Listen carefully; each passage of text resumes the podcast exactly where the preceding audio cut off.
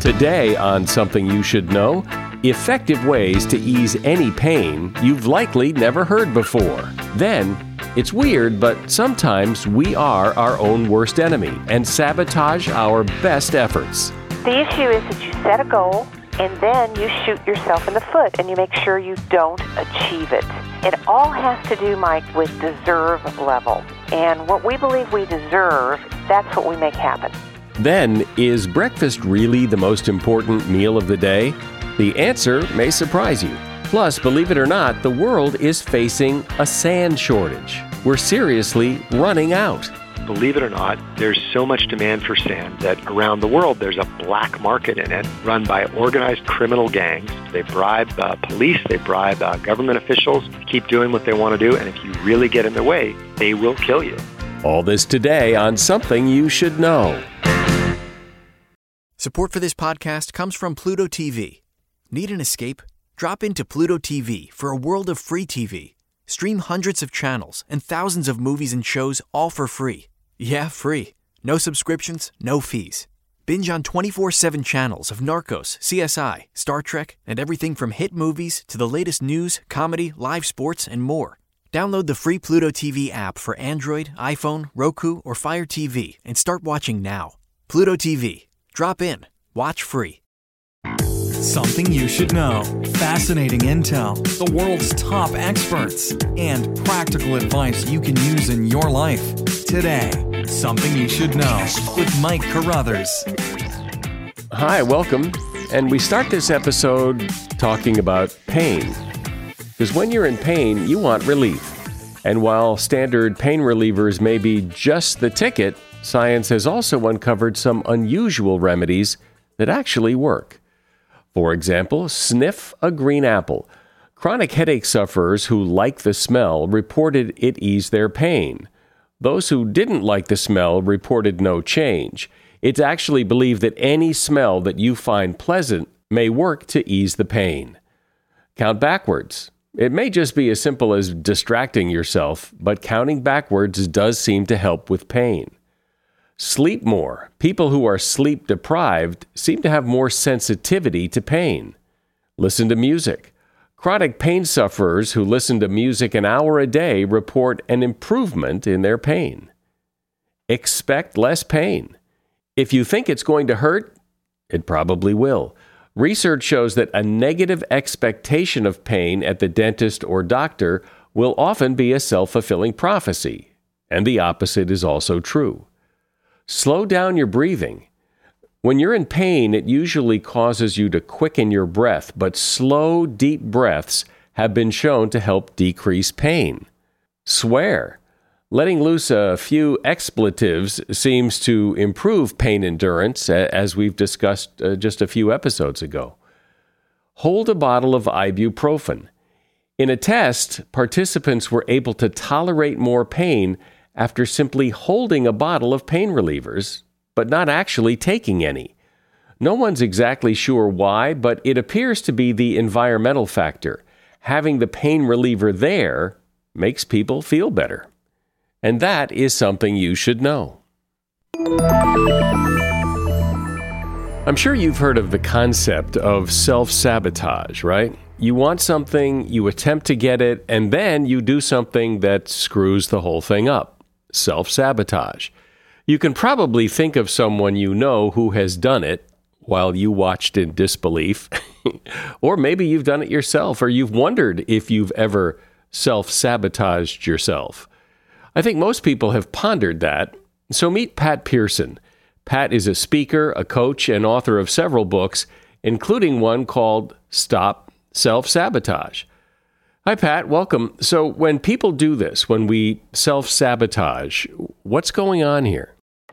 It's the limiting factor in our personal beliefs that keeps us from getting all that we really want in our lives. The issue is that you set a goal and then you shoot yourself in the foot and you make sure you don't achieve it. And it all has to do, Mike, with deserve level and what we believe we deserve in our career, in our relationships, in our finances, and our health, that's what we make happen.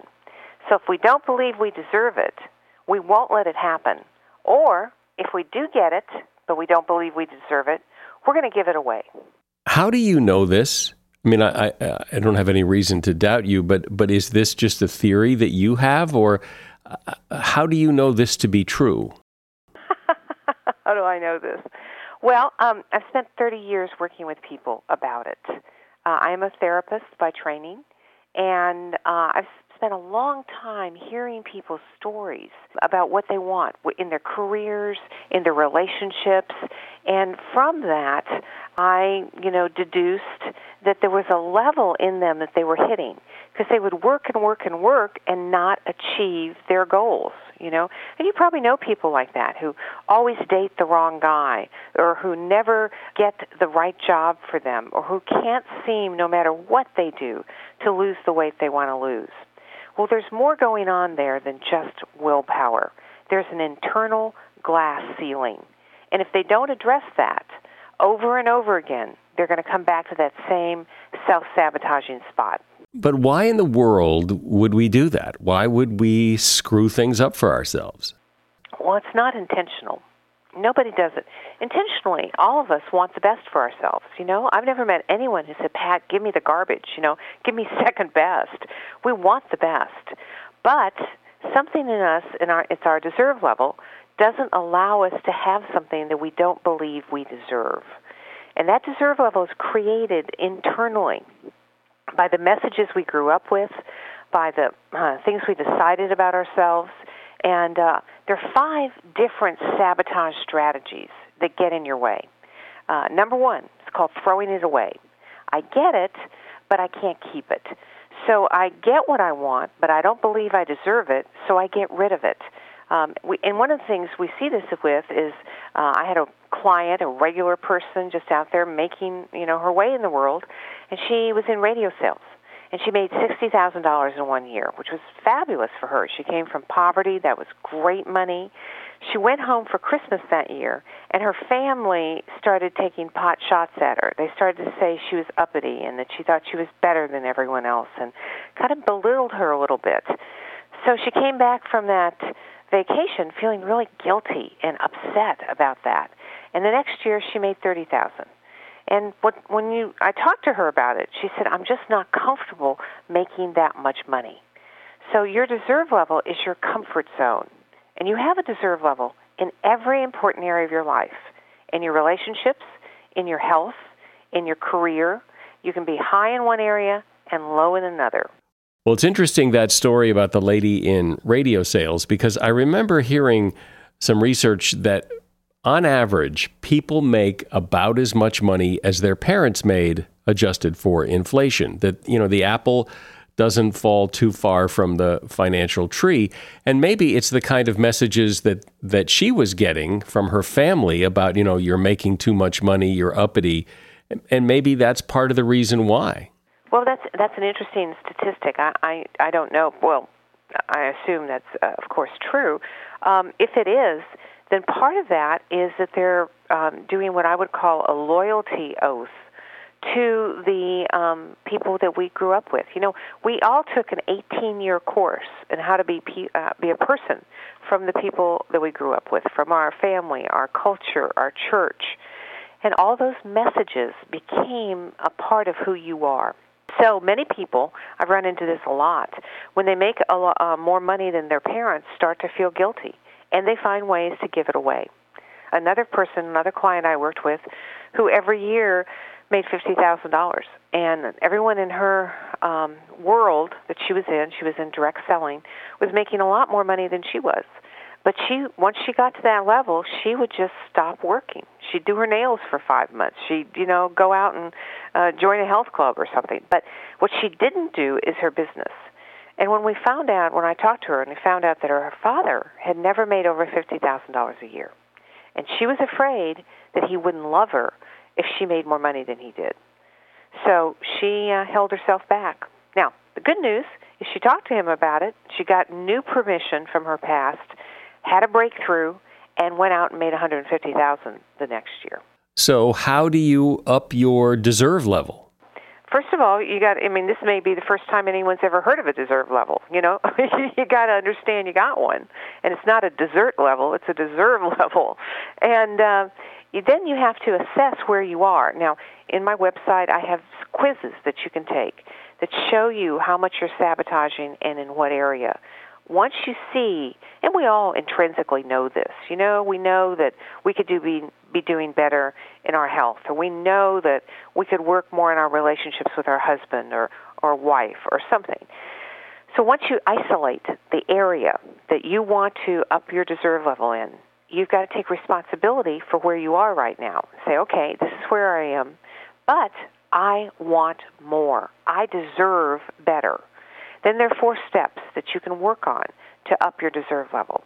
One of the first ones is self talk, and that is that you talk to yourself differently about what you uh, believe you deserve.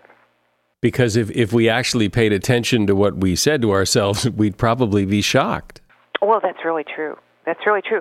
And and these messages that we say, you know, like there's no, no good men left, you know, if you're out there trying to date or if you're a woman obviously and or saying something negative about the opposite sex or all of us Smiths die poor or something.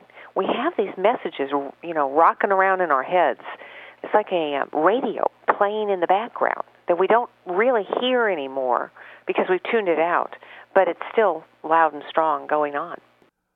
We're talking about self sabotage, shooting yourself in the foot, being your own worst enemy. And my guest is speaker, coach, and author Pat Pearson.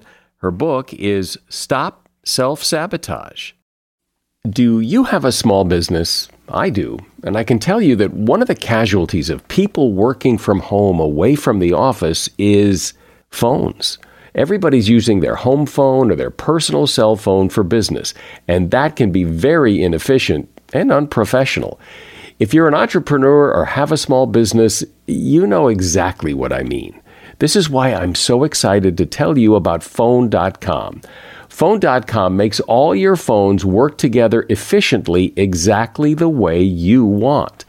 They'll provide you with business phone numbers you can connect to any device, or you can use your existing numbers.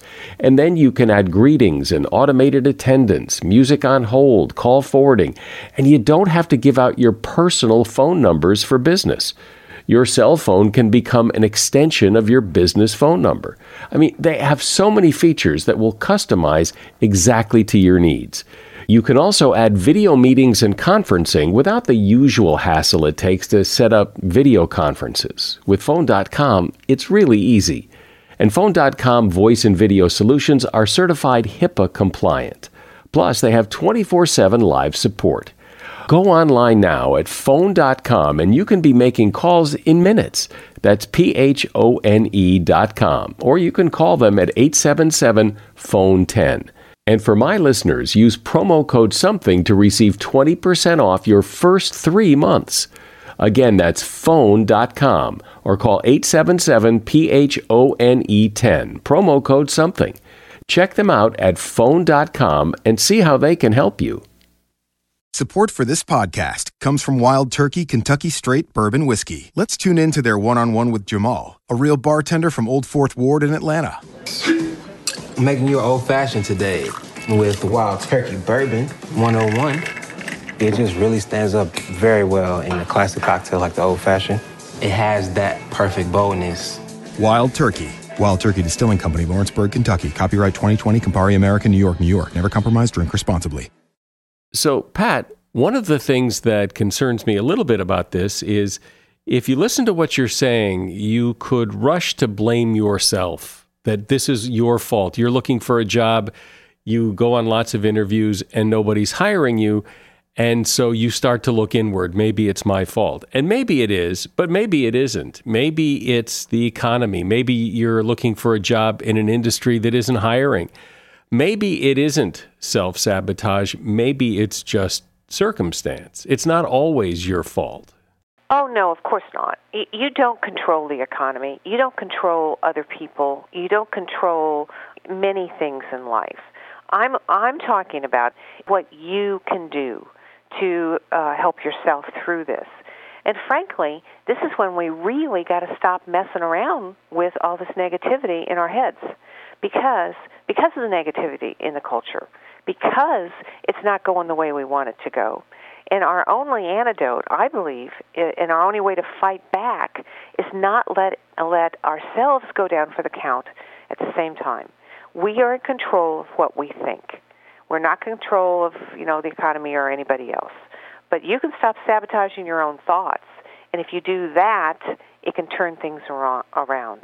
I know you've said that you, you think that pretty much everybody does this to a greater or lesser degree, but I can imagine people hearing this who haven't heard of this before thinking, well, wait a minute, I, I don't I don't do that. I don't say these negative things to myself. I don't sabotage my success. What is she talking about? well, I would say look at your life and answer the question, am I getting all that I want in three, you know, three or four major areas? My career, my health, and that includes weight, my relationships, and my finances. And if the answer is no, I'm not getting all that I want, then there is a way that you are self sabotaging. So, you know, smart money is I would learn about it and um, see if I do fit in. Now, you know, Mike, I've spent the last 30 years traveling around the country giving thousands of workshops on this. I've never found anybody who said, I'm absolutely not self sabotaging. Most people know they're doing it somewhere, including me. You know, every year I decide, and a lot of people are like me, in January to go out there and join a health club because I'm going to get in shape, right? Well, I join a health club, and currently I belong to two health clubs. I tithe, I send them checks, but I don't go. and they love you. You're like the best possible gym member. Oh, of course. Yeah. They count on me. They count on you to send your money and never show up. Exactly. Exactly. So, you know, you can self sabotage on a small level. It can be that, you know, extra piece of chocolate that you have every night when you know you really shouldn't. Or you can sabotage on a major level. Well, probably the most common way people self sabotage or the most obvious way is dieting, where people, you know, start going on a diet and they're good for a couple of days and then they slip. Then they, they sabotage themselves by deliberately, willfully putting chocolate cake in their mouth. Well, and and so my suggestion, and I think people understand this and intuitively know it, is that there's more going on there than just calories. There's a, there's a whole issue of your personal uh, feelings and your personal belief system and your permission from your past. Maybe you grew up in a family that said we're all overweight. This is how we are. So for you not to be that way is to somehow be disloyal. But there, there you know several other sabotage strategies. Settling for less is a sabotage strategy. That means I say I want it, but I'm not really good enough to get it, so I'll settle for less. Let me give you an example. Um, I worked with a guy who wanted to meet the woman of his life, of course. And so he went to he went to parties and he was very shy, very bashful. He would stand in the corner and he would look over all the women at the party. He'd pick the absolute the one he wanted to meet and he would avoid her at all costs. Now he talked to everybody else, but the one he wanted to talk to, he wouldn't let himself talk to. So he would settle for less. And we do this, and that's my example about me and exercise. I get, I say I'm going to do it, but then I don't go. I settle for less. So we do it in our finances, we do it in our health, we do it everywhere. So these sabotage strategies I'm talking about are, are con- I don't think any one of us doesn't know somebody or ourselves that has it. Another one is fatal flaw. Fatal flaw is a personality characteristic that snatches defeat from the jaws of victory. You can be almost to a successful position and you have a procrastination issue, so you never finish anything or you have a perfectionistic issue and it has to be perfect before it's done. And so eh, we we see these things in our fellow human beings, and this is what we worry about most about ourselves and about people we care about. And the last one's denial. We just deny it's a problem, you know, and we all have somebody in our life who's denying that they're drinking too much or denying that they're spending too much or or whatever it is when you're self sabotaging, you're going to be in one of those categories. Okay, so you've done a really good job of explaining what it is, and I think people listening to you can identify and, and say, yeah, I, have done that. I, I've been in one of those categories, particularly people who have tried to diet and failed that, yeah, they have sabotaged themselves. So they know it, and now they know what it is. But knowing it doesn't fix it. So, how do you fix it? How do you, what's the first step to take so that you stop sabotaging yourself? Well, that's a great question, and that's the central question. And there are four steps. Number one, you take charge of your self talk. You take charge of that chatterer in your head that keeps saying, you know, blah, blah, blah. Because, that's gotten you to where you are. And if you don't like where you are and you want to raise your deserve level, then you must change um, some of those thoughts. And there's a very simple way to do that. You learn to be able to pivot, to be able to recognize the negative thought that has kept you stuck, and to turn your attention to something more positive and better. That's pivoting. And you know, there's ways to come up with with a, a phrase to say in that. Um, if we're talking about weight, I choose to make healthy food and exercise choices. You know, that's one of mine that I use. So you you uh, give yourself an antidote, if you will, to that conspirator in your head, that that internal enemy that says, "Oh, just go spend more. Oh, go have another piece of cake. Who cares?" All that kind of stuff that we hate um, the next minute or the next morning or something. So self-talk, then self-release. Self-release has to do with getting out the negative feelings that you have associated with the problematic area. And we all do. We all need to protest, whether it be uh, a career issue that we've been passed over for a promotion again, or a love issue, somebody broke our hearts. We need to get those feelings out. So you express and release those feelings. Next step is self nurturing, coming up with some ways to take care of yourself in a better way. Sleeping more, taking a hot bath, giving yourself some time off from all the chaos, you know, going in and exercising, taking a walk, whatever, a lot of things. And the last one is self support surrounding yourself with people who believe in your dream and believe that you do deserve more. That at the heart of it, you know, you're a good person and you deserve to get what you want, whatever dream that is, and who will love you through the process. That, in a nutshell, is how you do it. Excellent, excellent. And uh, I think you're right. I mean, as I listen to you, and I think as listeners listen to you, they can hear themselves in what you're saying. And, and yeah, we probably all do this to some degree. And it's good to call it out, identify it, name it for what it is. And it's also good to know that there are things you can do about it. My guest has been Pat Pearson. She is a speaker, a coach, and an author of several books, including Stop Self Sabotage. And you will find a link to that book at Amazon in the show notes for this episode. Her website is patpearson.com. That's P E A R S O N. And a link to that website is also in the show notes. Thank you, Pat. Do you own or rent your home? Sure, you do. And I bet it can be hard work. You know what's easy? Bundling policies with Geico. Geico makes it easy to bundle your homeowners or renters insurance along with your auto policy. It's a good thing, too, because you already have so much to do around your home. Go to geico.com to get a quote and see how much you could save. It's Geico Easy. Visit geico.com today. That's geico.com. It's finally here Untold Stories, Top Moments from Worlds brings you closer than ever to the best players, top moments, and biggest events from all the past League of Legends World Championships. The rise of Faker, the origin of Silver Scrapes, the greatest match ever, in Freak's Basement. We've got all these stories and so much more. Untold Stories, Top Moments from Worlds. Listen for free exclusively on Spotify. So, you're not going to believe this. I mean, it has completely escaped my radar, but there's a serious problem you've likely heard little or nothing about. We have a sand shortage. To which you might say, as I did, what? what? That's impossible.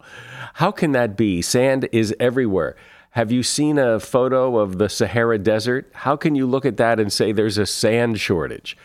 But it turns out it's more complicated than you thought. There's actually a black market in sand. Organized crime is in the sand business. And by the way, the sand in the desert doesn't count. Nobody wants that. That's the wrong kind of sand. Now, you might say about the sand shortage, so what? But there are actually several important so whats, according to Vince Beiser. Vince researched this subject thoroughly and wrote a book about it called The World in a Grain The Story of Sand and How It Transformed Civilization. Hi, Vince. Welcome. Well, thanks, Mike. It's great to be here. So I think it comes as a surprise to people. It did to me when I first saw your book that that sand is even such a big deal. But assuming that I missed that part and that it is a big deal, how could there possibly be a shortage of it when it seems to be everywhere? I had the exact same reaction as you when I first heard about it a few years ago. I was like, sand? I'd never even given it a second thought. But come to find out, actually, sand is is the most important solid substance in the world. It is it's the literal foundation of modern civilization. We could not have modern cities without sand. Sand is the thing that our cities are built out of. Right? So basically every building that you see in the world today, every shopping mall, every office block, every apartment tower, they're made out of concrete and concrete is nothing but sand and gravel that's been stuck together with cement. Also, all the roads that connect all those buildings are also made from sand, asphalt and concrete, just sand. The glass in the windows of all those buildings is also made from sand. Glass is just melted down sand. The silicon chips that power our computers and our cell phones also made from sand. So it is no exaggeration to say that without sand, we would not have modern civilization. And the crazy thing is, we're starting to run out. You see that that's the thing that makes no sense to me. How can there be a shortage of it when it's uh, uh on every beach, uh, on every desert, it's everywhere? How can it be that we just go down to the beach and get some? Well, you'd think, right? But in fact, there is, of course there is a lot of sand in the world. In fact, it's the most abundant thing on the planet. We have more of it than anything else. But we also use more of it than anything else. It's the natural resource that we consume the most of after water and air. We use about 50 billion tons of sand every year. That's enough to cover the entire state of California, about two inches deep, every single year. So yeah, there's a lot of it, but you know, when you're talking about uh, using that much, eventually it's it's finite, like anything else, and and uh, you start to reach the end point of how much you can take out. So the the bottom line is to get at all that sand, we're stripping riverbeds and beaches and floodplains bare all over the world, doing a lot of environmental damage to get at that sand. And in some places, the demand is so intense that, that organized crime has gotten into the trade. Hundreds of people have been murdered over sand in the last few years. Come on. Sa- sand? I promise you, sand. So, if there is sand in all these buildings and roads and everything, what about recycling it? When the when buildings come down, as they do all the time, uh, could we get the sand back? That does happen to some extent. Uh, you can recycle um, con- uh, sand from concrete. Um, there's a couple of problems with that. Uh, one is that the sand that you get from that doesn't really work for everything because it's uh, it's got cement on it. It's got maybe other chemicals that they might have added into the concrete, so it doesn't work for all applications. Number one. Number two, it tends it's more expensive. It's uh, it's usually more expensive to crush down concrete than it is to just scoop up fresh sand from the bottom of a river. So those are two problems. But the number one issue is concrete isn't like uh, glass or, or newspaper. You know, it's not something when you build something out of concrete, it's not meant to be just used once and then thrown away, right? You build something out of concrete, you build a hotel or a interstate, it's meant to stay there, right? You want it to stay there for 50, 60, 100 years. So for all intents and purposes, the sand that you put in, the sand that's in most buildings is there to stay. It's been taken permanently out of the system. So, why should we care about this? Uh, I mean, this is the first I've ever heard about a sand shortage, and uh, maybe we're running out, but maybe somebody will figure out a solution to that. But why is this a big deal? The reason we should care is because, like I said, without sand, we don't have modern civilization. Right? If we don't have plenty of sand, then we don't have roads, we don't have buildings, we don't have everything that, that our lives depend on in the most literal way. So to get at that sand, um, and the getting of that sand is causing a lot of problems, um, especially in the developing world. Like I say, we're doing a lot of environmental damage to rivers, to lakes. There are, you know, enormous uh, numbers of fish and birds and other kinds of wildlife that are just being annihilated by sand mining. Uh, there are a lot of uh, lives that are being put at risk um, because a lot of uh, rivers around the world have been mined so heavily that their banks have started to collapse, um, which means that farmers' fields are collapsing into rivers. Sometimes in, in places like Vietnam, whole villages have gone sliding into the rivers because of, of uh, sand mining. There was a terrible bridge collapse in Portugal about 15 years ago where so much sand had been mined from the river banks that the, the supports holding up the bridges um, there was basically nothing left holding them in place, and the bridge collapsed uh, with a bus full of tourists going over it. About 70 people were killed. And again, as I mentioned, believe it or not, there's so much demand for sand that around the world there's a black market in it run by organized criminal gangs uh, who do what, what organized crime does everywhere. They bribe uh, police, they bribe uh, government officials to keep doing what they want to do, and if you really get in their way, they will kill you hundreds of people have been murdered over sand, and um, in places like India, in Kenya, Indonesia, all around the world, uh, people who try to stop sand uh, illegal sand mining from going on have been murdered. There have been killings between sand gangs, just like you have between rival drug gangs. Journalists looking into this, trying to expose it, have been have been killed, chopped to death with machetes, burned alive. A lot of mayhem being caused by the sand trade around the world. So, the question I think people who are listening to this are thinking, and I was thinking, so I'll ask it if you need sand, if you need lots and lots of sand, there is plenty of it in the desert. So, why don't people who need sand just go to the desert and get it? Right. Good question. So, the problem is all that desert sand is pretty much useless to us human beings. And the reason for that is the grains of sand that you find in the desert are, are have the wrong shape. They've been eroded by wind over thousands or millions of years. And as a result, those grains are kind of rounded. They're, they're, they've been worn smooth and kind of ra- had all their sharp edges and corners rounded off.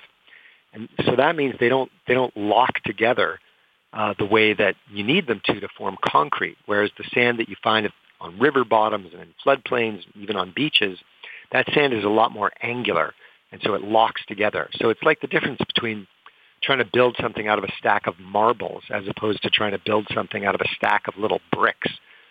But doesn't it seem like just like you can now take the salt out of salt water and use it, that that yeah, it's going to make it more expensive, but there would be some way to process that sand to make it usable and then problem solved.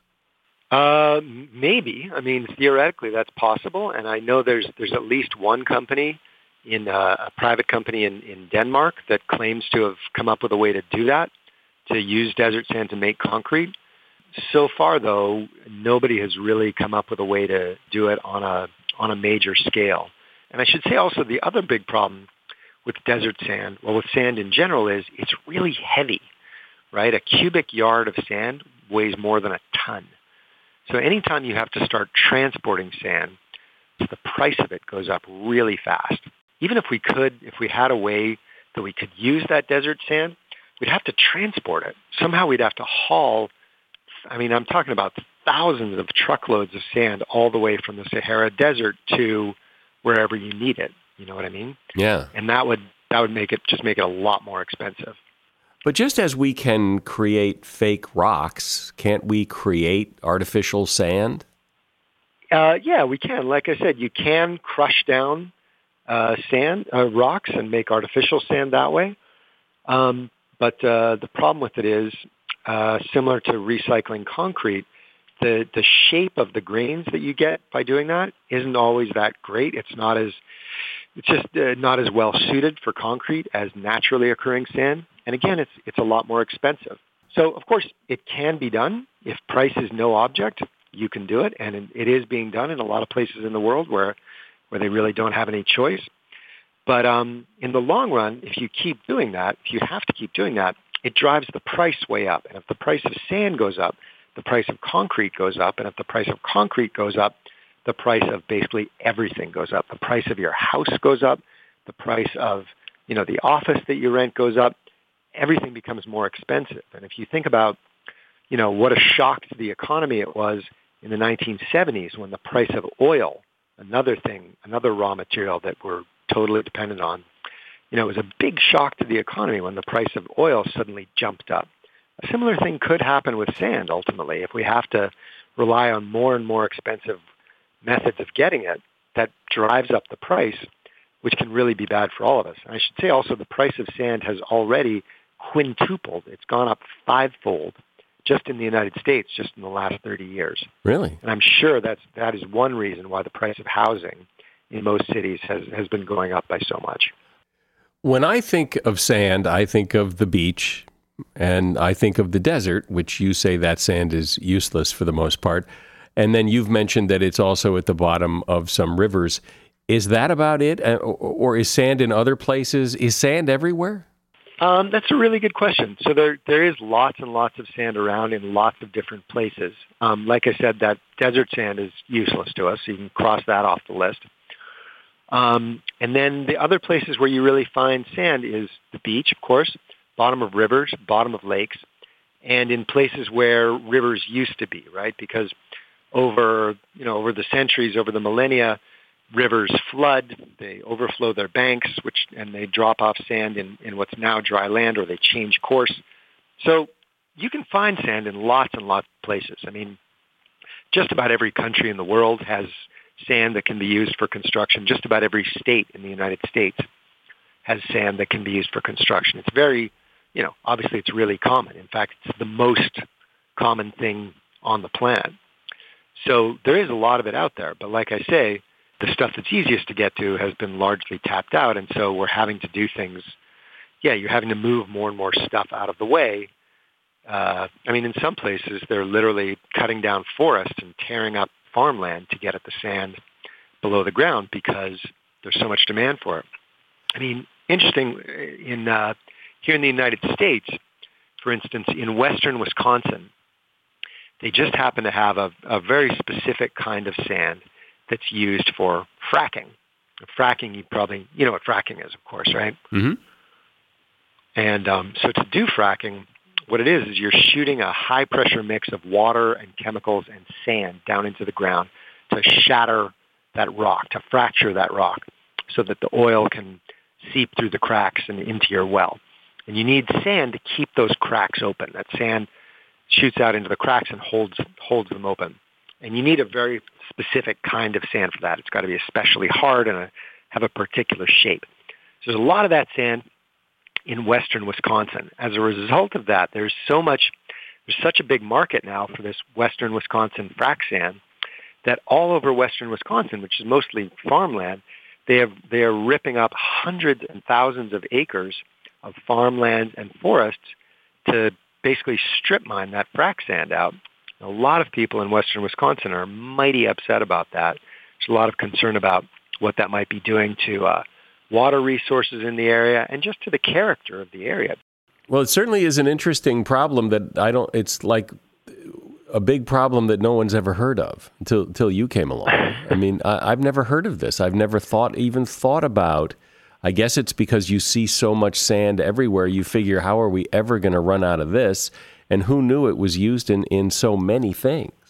Yeah, exactly. I mean, Mike, I, I had the exact same reaction. You know, three years ago when I first uh, heard about it and started looking into it. I had just never even occurred to me that that we used sand at all for anything, much less that we could possibly be running out of it. But of course, once you start to think about it, you think especially about concrete, which is another thing that barely anybody ever thinks about, right? It just seems like it's like the air we breathe, concrete. It's just there. But when you stop and think, of course, concrete has it's made out of something which turns out to be sand, and that sand has to come from somewhere.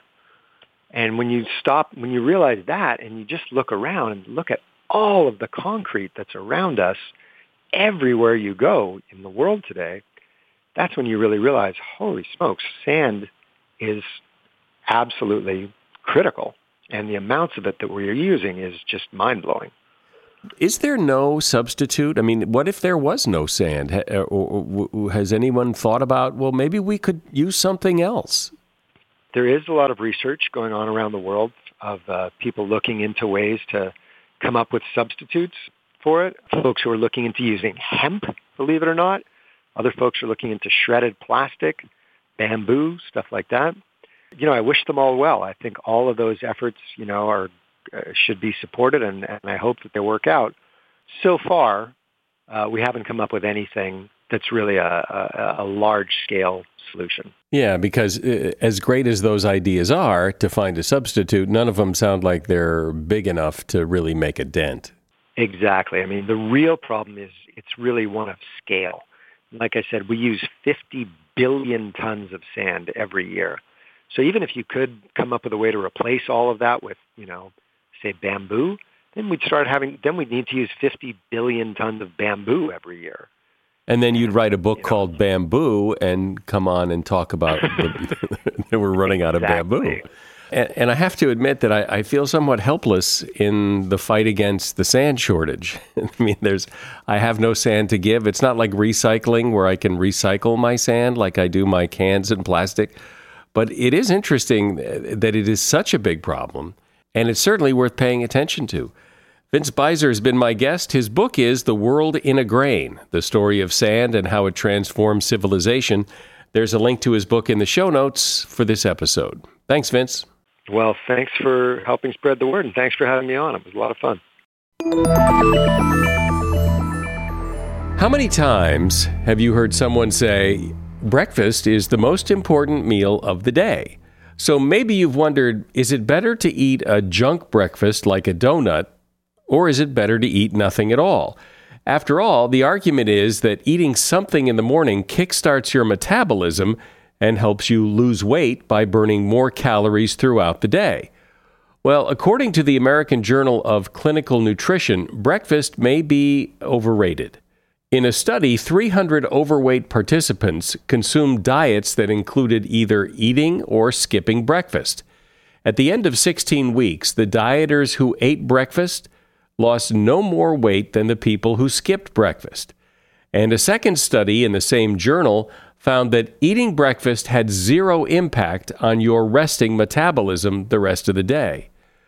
Breakfast is an ideal place to squeeze in protein, fiber, and other nutrients into your diet. But if the choice is to eat a donut or nothing, you're probably better off opting for nothing. And that is something you should know. I know I've, I've mentioned it in past episodes, but uh, we have now started to put all of our advertisers' websites, links, promo codes, everything in the show notes for each episode. So if any of our advertisers sound interesting to you, and I suspect they do, you can find the links to their websites and everything in the show notes. I'm Mike Carruthers. Thanks for listening today to Something You Should Know.